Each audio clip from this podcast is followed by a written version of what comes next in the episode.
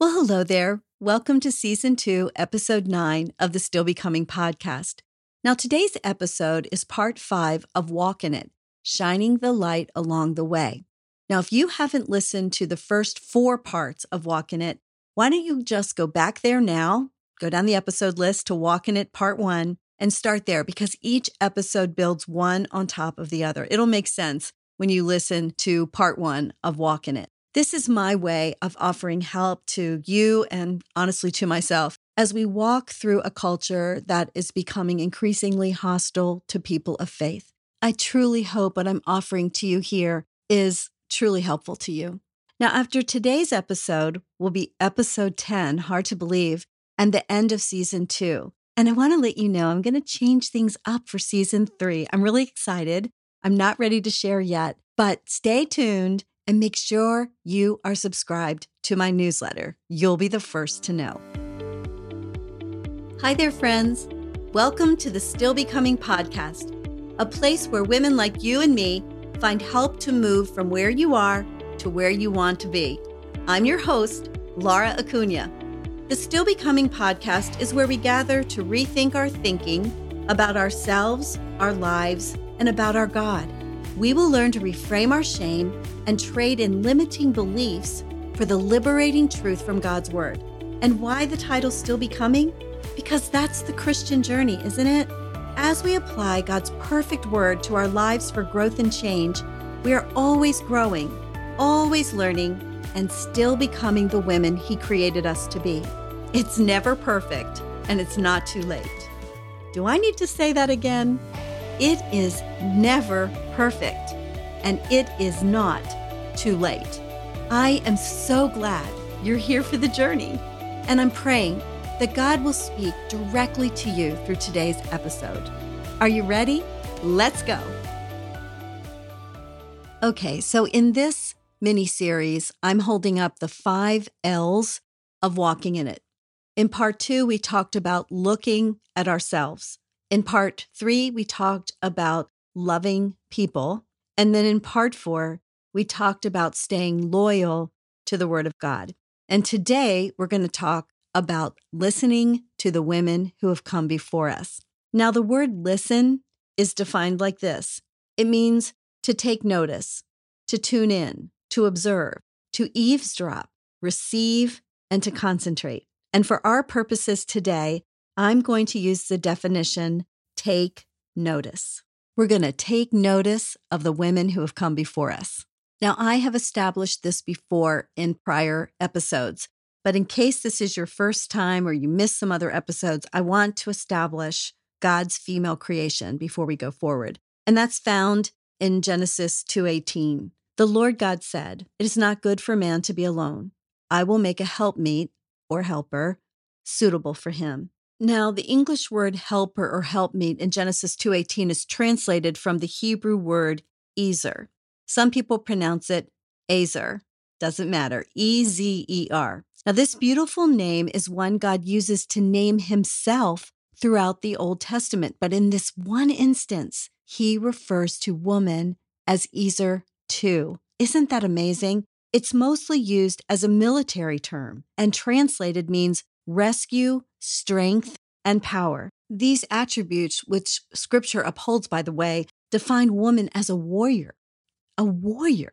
I don't know about you, but when I was growing up, the interpretation of helper or helpmeet sounded like anything but a warrior. But why not?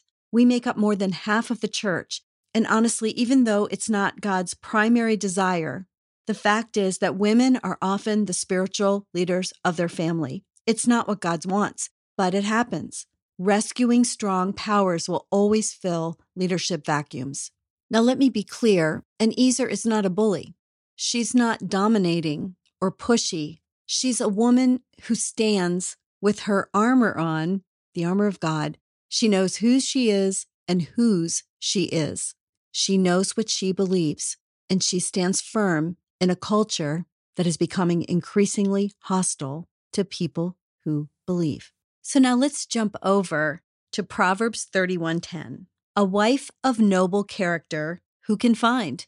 She's worth far more than rubies. Now that word noble in noble character, is a Hebrew word that means valor, a wife of valor. And guess what? That's another military term.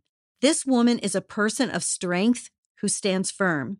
One translator said this She's a strong soldier who stands her ground in battle. She stands firm in her determination. God created woman to bring her rescuing strong power to this world, and He's calling us to do the same. Our culture is not only becoming more and more antagonistic to believers, it is becoming downright aggressive and even more degrading to women, as if over the centuries it hasn't been hard enough. Women being degraded in societies is nothing new. The tactics change, the approach changes, but it's really nothing new. Think of your New Testament alone the woman with the issue of blood, the woman caught in adultery, Mary Magdalene with the demons inside of her, all of them and many more, ostracized, degraded, shamed. But Jesus, but Jesus came. He put them on their feet. He restored them. He gave them a sense of belonging. He honored their significance and he did it publicly so that he could show society this is my beloved daughter, and this is how you treat her. These women, and more that I'll chat with you about after the break, were born in their time. God chose them to be born then, and God has chosen us to be born now for such a time as this. And what a time it is, girls. What a time it is. Will we use our rescuing strong power to not only walk strong and resolute in our own faith walk in this culture, but will we teach and train the younger women to do the same? Because if we don't, who will? If not us, who will? If you told me a few years ago that one day I'd be speaking and writing about disordered eating and negative body image, I wouldn't have believed you. Why would I want to voluntarily share the details of such a painful part of my life? And even if I did, who would want to hear it?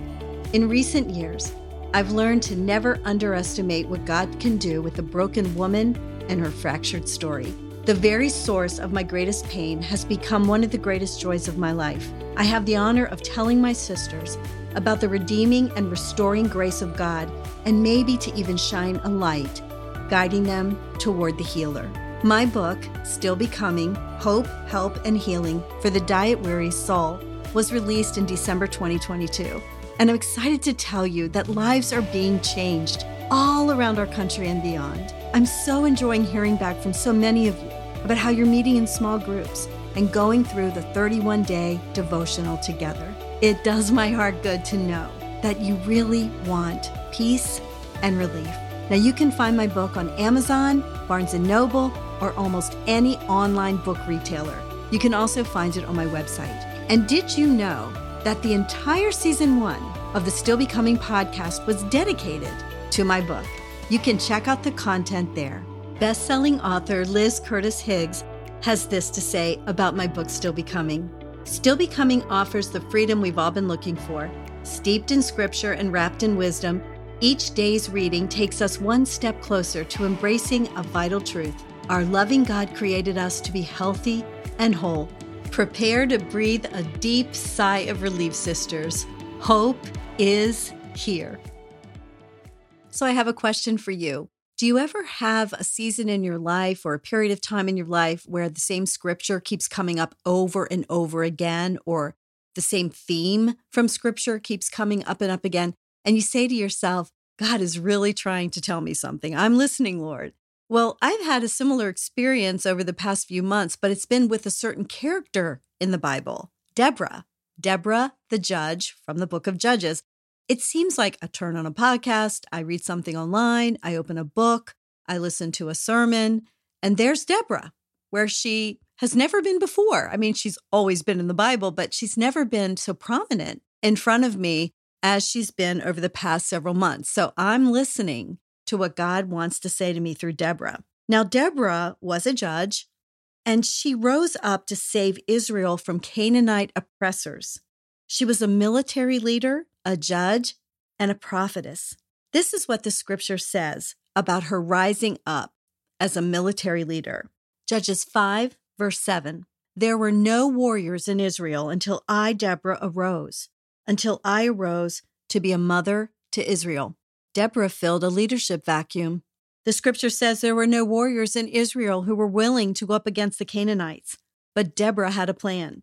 Under her leadership, she goes to her military leader Barak, gives him a swift kick in the pants, and then he leads Israel into a military victory that restores peace to the land of Israel for 40 years.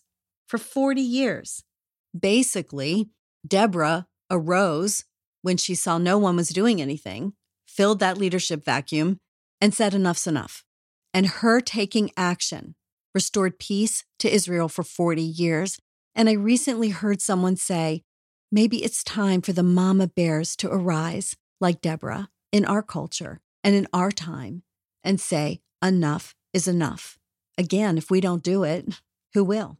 And when we're talking about listening to the women who have come before us, taking notice of the women who have come before us, we need to remember that these women written into the pages of God's book are there as an example to us. And so I want to read you the names and a brief description of a few more women in scripture. It's not an exhaustive list and it's not in any particular order.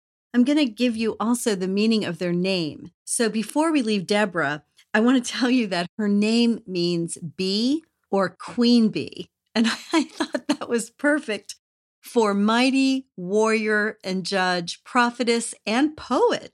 I hadn't mentioned that yet. And poet Deborah. She's a queen bee. Okay, so here are some other names of women that we can take inspiration from. We can take a look at their lives. I encourage you to look them up and read all about them through the pages of scripture. So the first one is Rahab.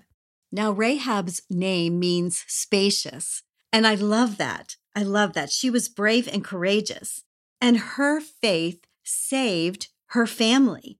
We can learn from Rahab that we can take risks for God, no matter how frightening or intimidating they may be. And then there's Mary, the mother of Jesus. Her name means love and beloved, and she certainly is beloved to all of us. We learn so many things from Mary. We learn what it means to live in the Holy Spirit and what it means to be led by the Holy Spirit in our lives. She was in tune and she was able to follow. We also learn obedience, courage, strength. She lived a challenging life, didn't she? And yet she stayed by her son from birth to the cross. There's a lot to learn from Mary. And Elizabeth, her name means God's promise. We learn patience and wisdom, undying faithfulness and humility from Elizabeth. And Anna, her name means grace, another attribute of a godly woman. And we learn through Anna's story that God will use us all the way to the end. We never say we're done. We learn obedience, patience, perseverance. She was widowed very early on in her marriage, but yet she went on to live a full and godly life. And Ruth, her name means friend. We learn love, loyalty, and self sacrifice. And remember, Boaz called her a noble woman, a woman of valor. And since this little mini series I'm doing here is called Walk in It, Shining the Light Along the Way, and in part one, I shared quite a bit with you about light. These sisters have names that mean light. There's Esther. Her name actually means star. I love it. She was a light shining in a very, very dark time. Her courage, her bravery, and keen wisdom, her brilliance saved her people. And then finally, there's Phoebe. Phoebe's name means pure, radiant, and bright. She's one of the many women who were leaders in the early church. Some scholars believe Phoebe was responsible for delivering Paul's epistle to the Roman Christian church. Phoebe is the only woman named as a deacon in the Bible. These women, all of them, and many, many more, some named and some unnamed, have left us a legacy of God's crowning glory. Creation wasn't complete without our rescuing strong power. We illuminate his voice of calm and wisdom and kindness, of love, empathy, of loyalty, and of understanding in this lost and hurting world. Hebrews 13, 7 says this Consider the outcome of their way of life and imitate their faith. Our feminine selves. Now, you listen to me. Don't let anyone tell you otherwise. We are the final and beautiful touch on God's glorious creation. So here's a question for you, my sister. What are you going to do with your strong power? The power given to you by God. You, uniquely created and placed here in this time, in this space, as His female creation, a female human being. What are you going to do with your strong power? Don't ever underestimate your role in God's eternal plan. Stand firm in who you are and whose you are. You're a warrior, remember, who belongs to God. And you need to get in the game if you've been sidelined, if you've been afraid, if you feel like the world is just too much for you. We need you. We need every woman who knows the Lord and calls him Savior to step forward. This world needs the mama bears like Deborah to rise up, to pray, to speak truth, to teach, to train, to mentor, to love, to reflect the image of God in feminine form, to model living as his beloved daughter to the women coming up behind her. This is no time to check out. This world needs your rescuing strong power. It needs godly, mature, feminine voices. And know this God will always give you what you need to live up to who He has created you to be. This culture is no match for an army of women who are finished with the nonsense. Our dignity, our identity, and our strength and power come from Him. And now for soul fitness, strengthening your core. Taking out your journal, I'd like you to go to the show notes where I've left scripture references where you can find each woman mentioned in this episode. Look them up and write down the attributes that mean the most to you. What can you learn personally from the women who have gone before you? And now I'd like to pray a benediction over you as we end. This comes from Colossians 1 9 to 12.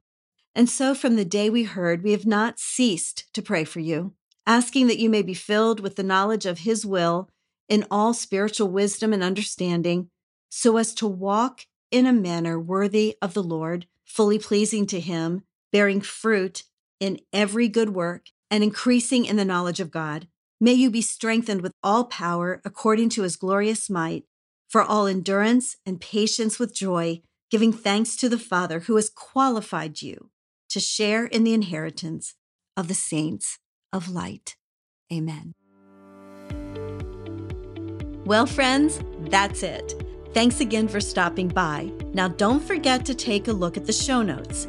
There you will find quotes and scriptures included in each episode, along with all the important links. You might be listening to this episode in the car, but don't forget to go back and check them out.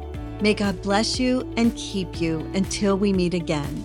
I'll see you next time on the Still Becoming podcast.